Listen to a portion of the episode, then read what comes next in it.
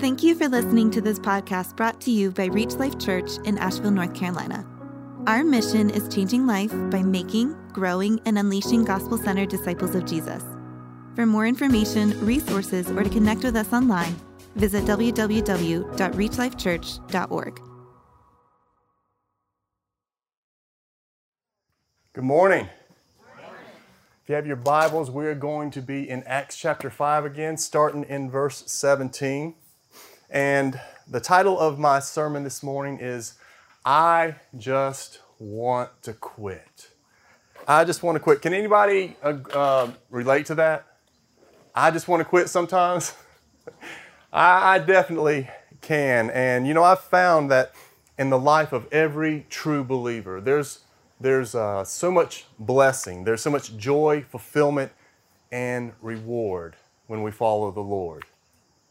But no matter who you are, everyone who loves Jesus at some point is going to enter into a season or seasons where you get tired, you get weary, and, and you might even get disillusioned about following Jesus. And in those times, you might be tempted to think, man, wouldn't it be easier if I just quit? If I just kind of threw in the towel and walked away? And maybe that's where you're at right now this morning. And as I've said before, some of you may be here this morning and say, that's not where I'm at. I don't know really what you're talking about. Well, just give it time. In time, you will. Be sure you bookmark this message and come back to it when your time comes because everyone enters into times when we want to just quit. And I'm excited about today's passage because as we continue moving through the books of, book of Acts, we're going to see how a group of ordinary, spirit filled Christ followers come face to face with adversity, and yet they resist the temptation of quitting. And for the past several weeks, we've seen how Satan has been attacking the church. It's, it's important to understand that Satan hates, hates the true church for one main reason, is, and that is because we remind him of Jesus. And we remind him that 2,000 years ago, when Jesus came back from the dead, Jesus totally humiliated him and crushed his head and reigns now forevermore. He took away the kingdom of this world from Satan and he conquered him. And Satan hates that, and he is driven today, back then and today, he is driven to try to stamp out and destroy the church, even though Jesus said in Matthew 16, verse 18, that the gates of hell will not prevail against his bride. We will not be destroyed. And because of the Holy Spirit, the church is resilient. The church is resilient. We will not be defeated. Although we might get knocked down, the true church always gets back up. And you know what this who this reminds me of? A guy named Rocky Balboa. Yeah, I came to preach this morning. How many of you guys have never seen Rocky? Any of the okay, the younger generation. Now listen. Okay. I'm not, I don't encourage you ever watch a movie that I talk about up here. I don't, everybody has different levels of whatever. So, but Rocky Balboa is about an uneducated, kind hearted, small club fighter who gets the chance of a lifetime when the heavyweight, undefeated champion of the world, Apollo Creed, invites him and gives him the opportunity to fight him for the world championship on New Year's Day in Philadelphia. And everybody knows that Rocky has no chance. He is an underdog of underdog. He has zero chance of beating Creed. But you know what? Once he climbs into the ring, Rocky does two things that no one ever has done to Creed. Number one, in round one, he knocks him to the canvas and gets him to an eight count. Uh, secondly, he goes the distance with Creed. No one had ever gone 15 rounds with, with Creed before. I can see all you guys that know what I'm talking about. You're like, Amen. Mm, mm, come on, preach it. Mm. no one had ever gone 15 rounds. And you know, all through the fight, you know, the music comes on and they start going back and forth and just knocking each other's heads off. And then at the end of round 14, Apollo uh, delivers a series of blows and combinations, and he sends Rocky crashing to the canvas. And at that point, everybody thinks that the fight's over. Even Mick says, Stay down, stay down. He's like, Don't even get up. And, uh, but somehow, Rocky finds the strength to stand to his feet again and to finish the fight. And my point here is that is a picture of what the church is like. We may get knocked down, we will get beat up, but understand that we will find strength. There is a strength that will always get us up. We will never be out. We will finish the fight. And you know, if you've gotten up out of the spectator seat and you've climbed into the ring and you are a true disciple of Jesus Christ, you need to remember that your opponent, Satan, he hates you. Uh, he doesn't just want to knock you down, he wants to knock you out. And so this morning, what I want to do is I want to share why the first century church didn't get knocked out. They got knocked down, but they didn't got, get knocked out. They, they never quit. They kept moving forward. They kept fighting. And, you know, if, if we will apply the very things that we're going to learn in this passage this morning, we may get knocked down from time to time, but you will not quit. You will persevere to the end. And, and up to this point in the book of Acts, there's been two attacks by Satan. The first one came when Peter and John were arrested for healing a blind, uh, not a blind, but a, a lame beggar, and they were preaching the gospel. God delivered them from them. And then last week we saw how Satan filled Ananias and Sapphira's heart to lie against the Holy Spirit, and God put them to death because of their hypocrisy. And so in chapter 5, which where we are this morning, in verses 11 through 16, it basically says three things happened after the death of Ananias and Sapphira. Number one is that great fear came upon the church. The church was purified, it, it, it experienced a sobering purification that, that the church needed to, to protect it. Secondly, many signs and wonders continued to be seen among the people as they were performed by the hands of the apostles. And number three, and this one's very exciting, because the church was purified, more believers came to know the Lord. That is so exciting. And, and uh, miracles kept uh, being performed throughout the church. The point I want to make here is that the church, when it gets knocked down, it does get back up. And if we will keep, if we will not quit, we will move forward and prosper. So the church is once again prospering as it was before. And then we come to our passage this morning in verse 17 that begins with, But the high priest rose up, and all who were with him, that is, the party of the Sadducees, and filled with jealousy, they arrested the apostles and put them in the public prison. Now, notice that they are filled with jealousy. Um, this shouldn't surprise us because in John 15, verse 20, Jesus, when on the, on the night of his arrest, he's talking to his disciples, he's warning them about things to come. He says this A servant is not greater than his master. If they persecuted me, they will also persecute you. If they kept my word, they will keep yours. And as most of us know, if you, if you decide to follow Jesus, He promises eternal life, but He also promises that there will be times that you are hated and that you are persecuted by those who oppose God. And you know, it's interesting that these are the same leaders, these are the very same leaders who had been jealous of Jesus when he had walked on the face of the earth. They were jealous because of his popularity among the people. And so what did they do? They arrested him and they put him to death. And now they are jealous of the disciples because, because they see Jesus living in, in them. And they're also seeing that the crowds are influenced by uh, them. And out of jealousy, they take the disciples and throw them into prison. Now, I want to talk about the prison. What, what do you think the conditions were like in that prison? I don't think that there was cable TV or internet or AC or weight rooms. And I don't think any of the anyone was showing up at the door going, "Hey, we want to uh, sign a book deal with you," and so you can tell everyone what happened to you in the temple courts, right? The prisons back then were horrendous. Uh, poor, uh, poor circulation. Uh, their rest, they didn't have restrooms there. It, it would have been a horrible place to be. And if if you were thrown in there, how would you respond?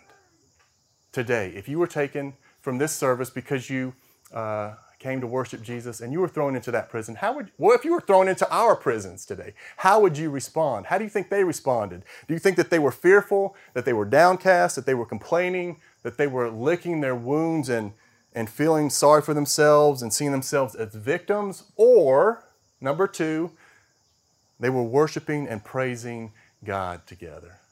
They were definitely worshiping and praising God together. They, and as we're going to see at the end of this passage, that they were grateful and honored that they could suffer for the name of Christ.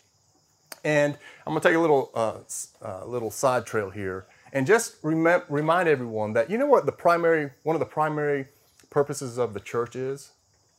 It's to be together, to gather together. Uh, Ephesians 4 says that we are to gather together to equip the saints for ministry and to bring the church to maturity. We gather together to be equipped and to grow into maturity. And the New, the New Testament church did four things, and we've talked about this, but I just want to bring it, uh, remind us. There's four things the church did. It was found in uh, Acts chapter 2. Number one, they received the Word of God together. They gathered, number two, together. They prayed together. And they broke bread together. together. All right, you're getting it. And, and now we're seeing that they are suffering together.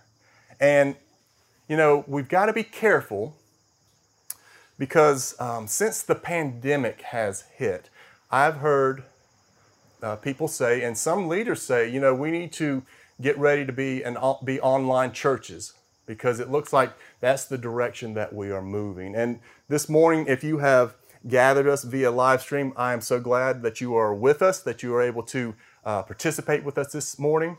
But I want to say something. I want to be make sure you hear what I'm saying and what I'm not saying. Uh, we want to have a good online ministry for the purpose of people who cannot truly gather with us. Uh, this is not to be a substitute for people who can come together and gather. Uh, there, are, there are situations where we are unable to uh, be here, but we don't want it to be ever, ever, ever be like, well, you know, I don't feel like gathering this morning. Let's just flip on the, the, the live stream. If you can choose to be here and you're able to be here, we need to come together and gather as the church uh, because we this is where we can care for one another in person and we can build one another up. And what we're seeing this morning as the, is that the apostles are together. They were ministering together and now they're suffering together. And I'm, I guarantee you they were in those cells encouraging one another together. And the apostles remind us of the importance of gathering together. We, let us not forget, let us not forget that we need each other. So they're in prison and they are enduring persecution. In verse 19, it says, But during the night, an angel of the Lord opened the prisons, the prison doors, and brought them out and said, Go and stand in the temple and speak to the people all the words of this life. Now, notice that God once again is coming to the aid of his people, and he chooses to do it. He could have done it in any way he wanted to, but this time he chooses to send an angel. And I don't want to miss God's humor here. There's something that's very kind of ironic here because if you know anything about the Sadducees, they did not believe in angels. They did not believe that angels existed. So I believe that God is, in his uh, humor and irony, is sending an angel to do the very thing that the Sadducees are saying do not exist. And so God sends an angel to open the doors and to free them. Now, what does the angel tell them to do? Notice he doesn't say, run for your lives and hide. And he also doesn't say, go to the temple and gather the people around you and let them know how you've been mistreated by these apostate leaders. That's not what the angel tells them to do. He tells them to go and speak to all, uh, to all the people. What? The words of this life.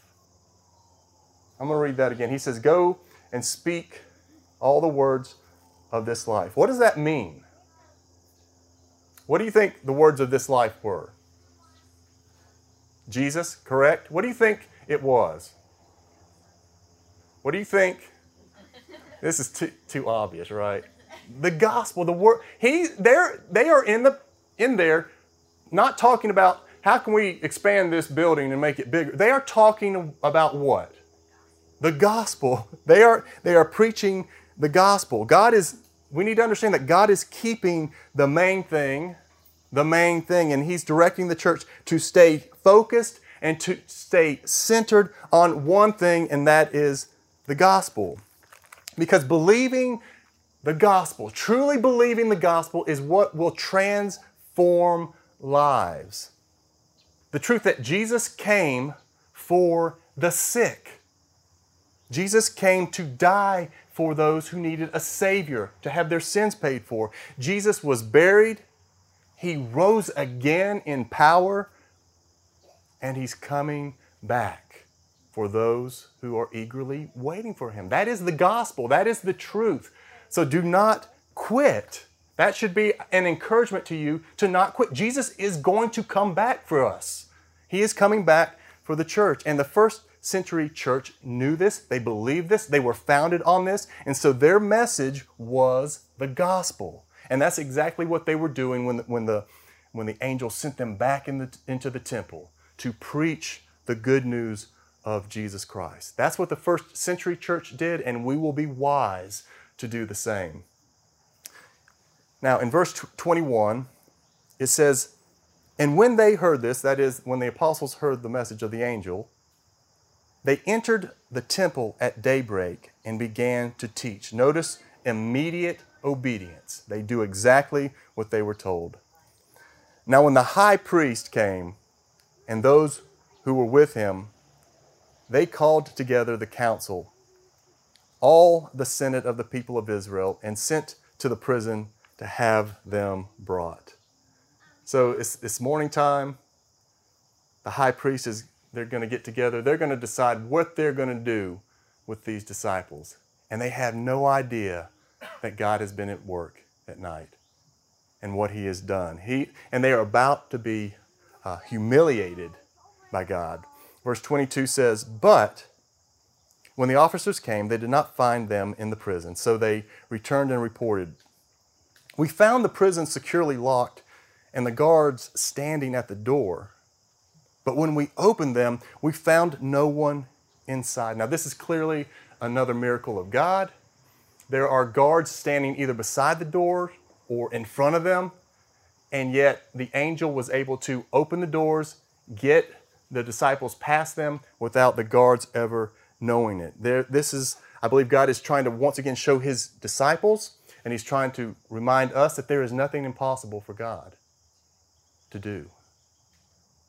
God can save in any way that He wants to eh, because He has the power to save. And, you know, there's going to come a time in the lives of these disciples where he's not going to come to their aid, to their physical aid, except for maybe the Apostle John. They are all going to die martyrs' deaths.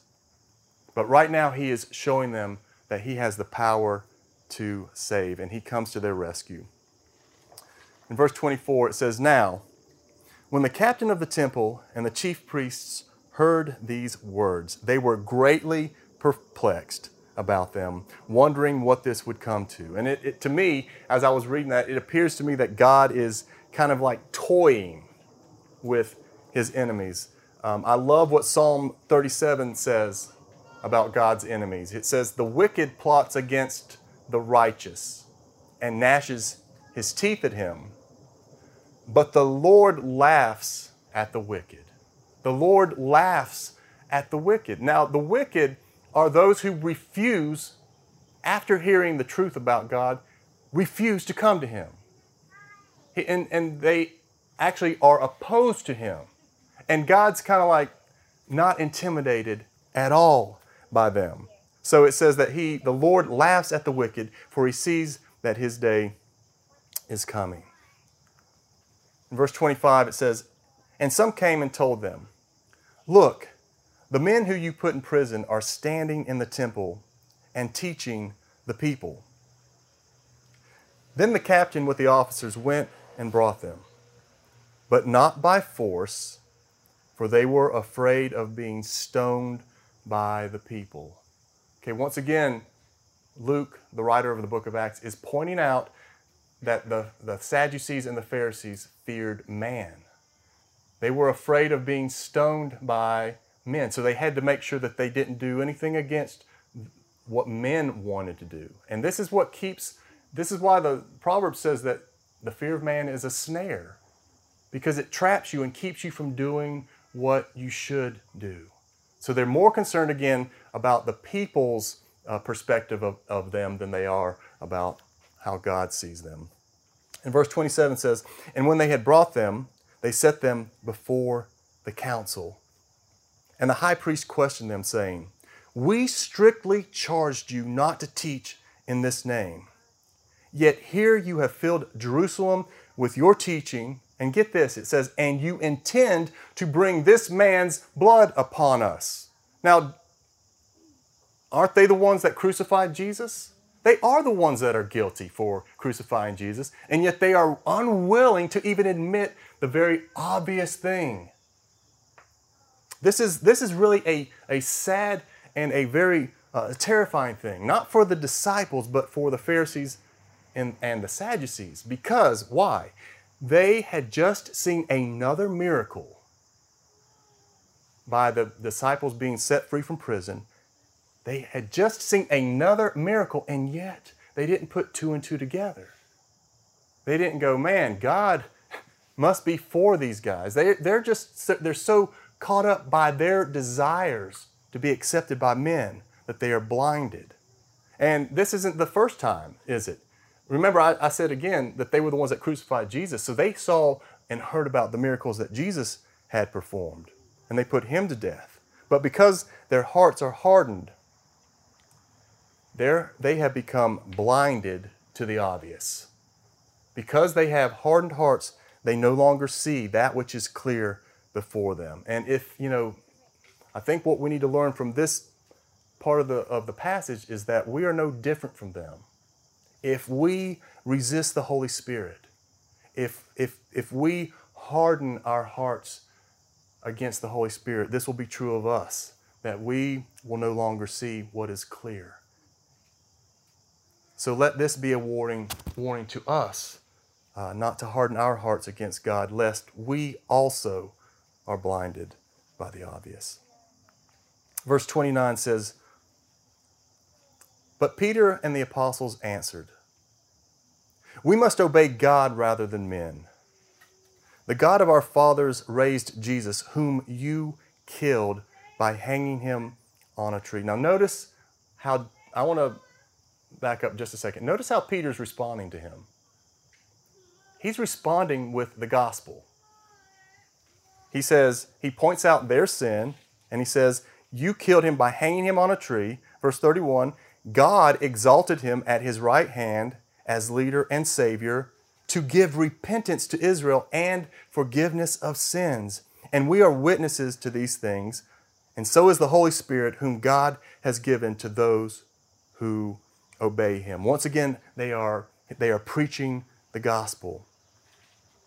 And in verse 33, it says, When they heard this, they were enraged and wanted to kill them.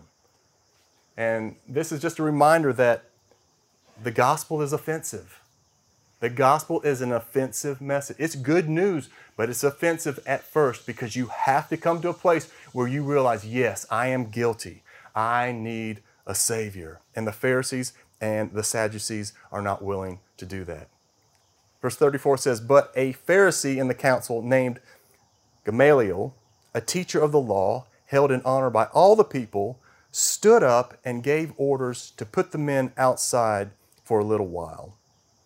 And basically, what he does when the, when the disciples are out of the room, he reminds them of a couple of Jewish uprisings where uh, that had come to nothing once the leader of the rebellion, once the leader of that rebellion had been removed. So he reminds them of that. And in verse 38, he says, So, in the present case, I tell you, keep away from these men and let them alone. For if this plan or this undertaking is of man, it will fail. But if it is of God, you will not be able to overthrow them. You might even be found opposing God.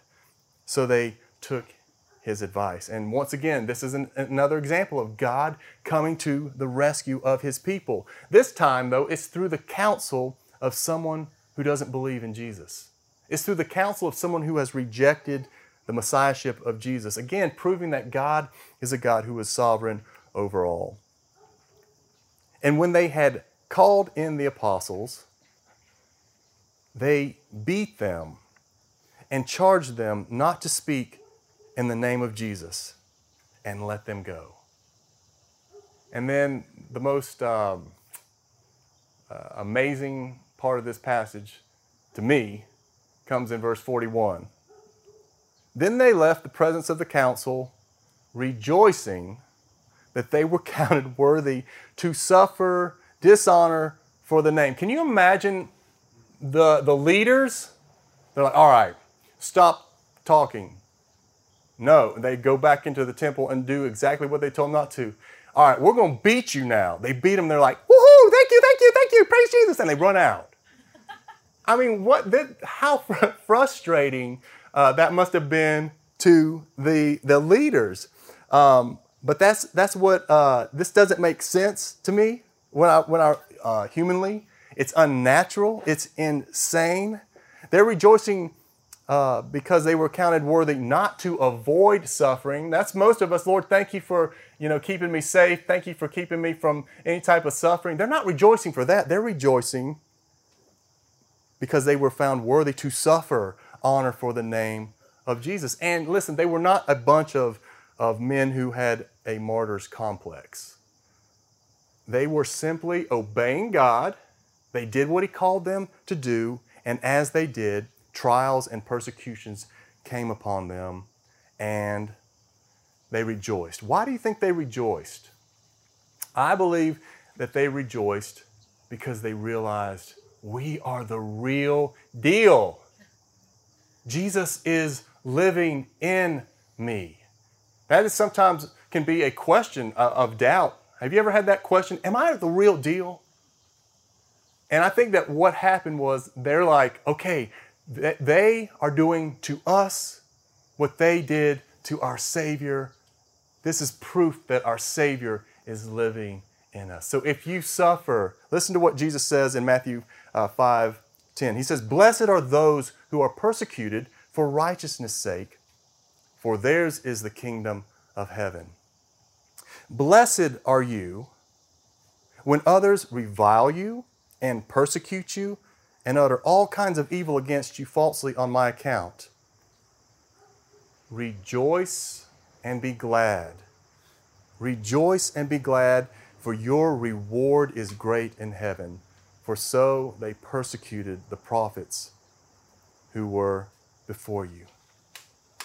They understood and grasped the reality that it is an honor.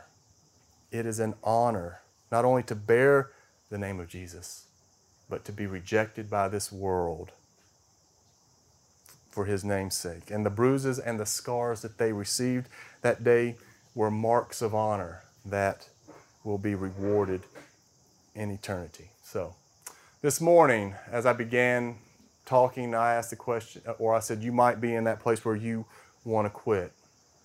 Um, you're in a place that you don't want to be, but you know that you're there. The reason you're there is because you've been obedient to God. And you know that God has you there. it's not because of something that you did necessarily that was wrong. You were obeying God, and He has you there. Maybe you're in a, uh, a marriage that is that's difficult right now, and you're experiencing more conflict than you signed up for. It's not like uh, what Disney presents as uh, uh Cinderella and happy endings. There's conflict in your marriage, or maybe you're in an environment where you are the only Christ follower and you're the only one that uh, is there to bear witness of Christ to your coworkers or your teammates or your classmates. Or maybe um, things are tight. You're on a tight budget because you have chosen to follow the Lord in a certain area.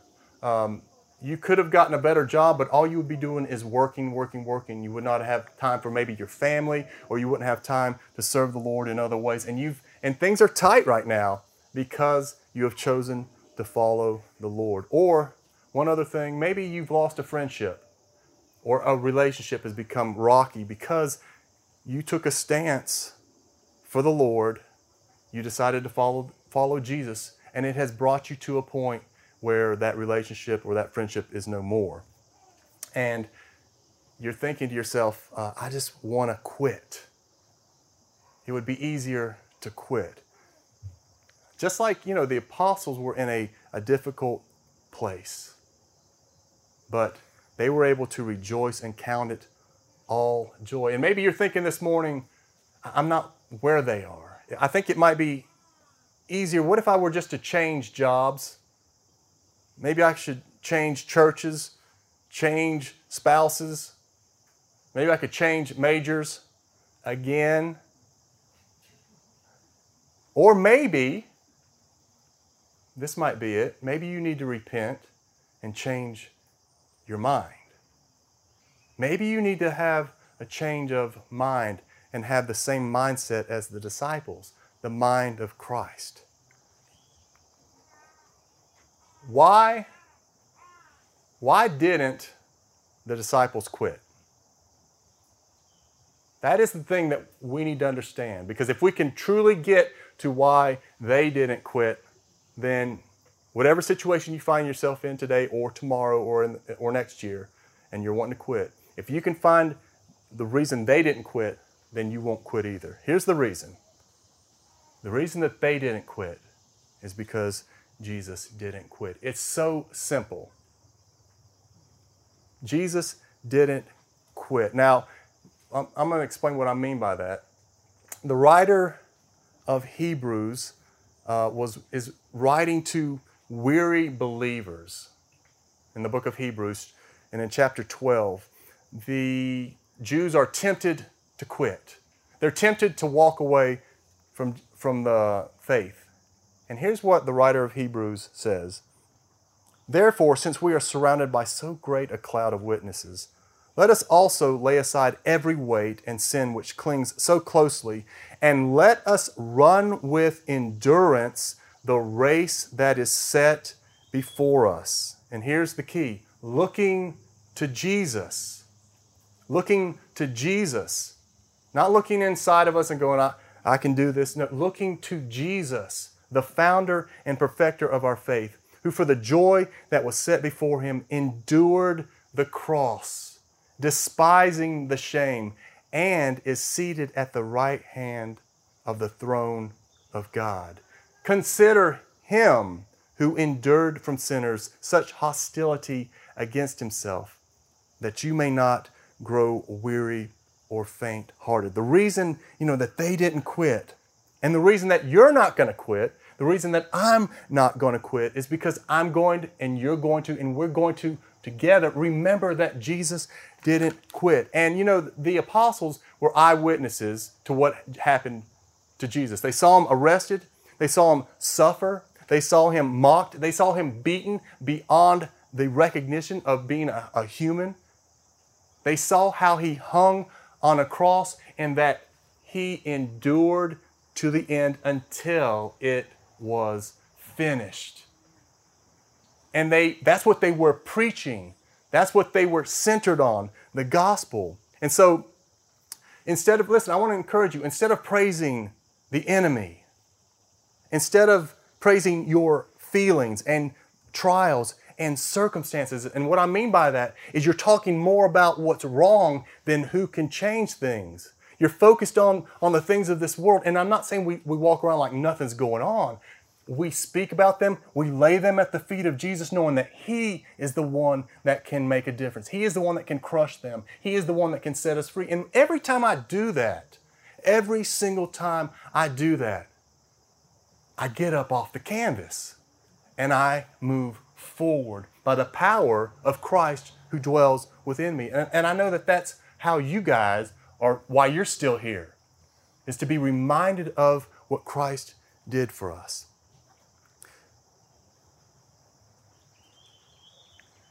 Peter says this For to this you have been called, because Christ also suffered for you.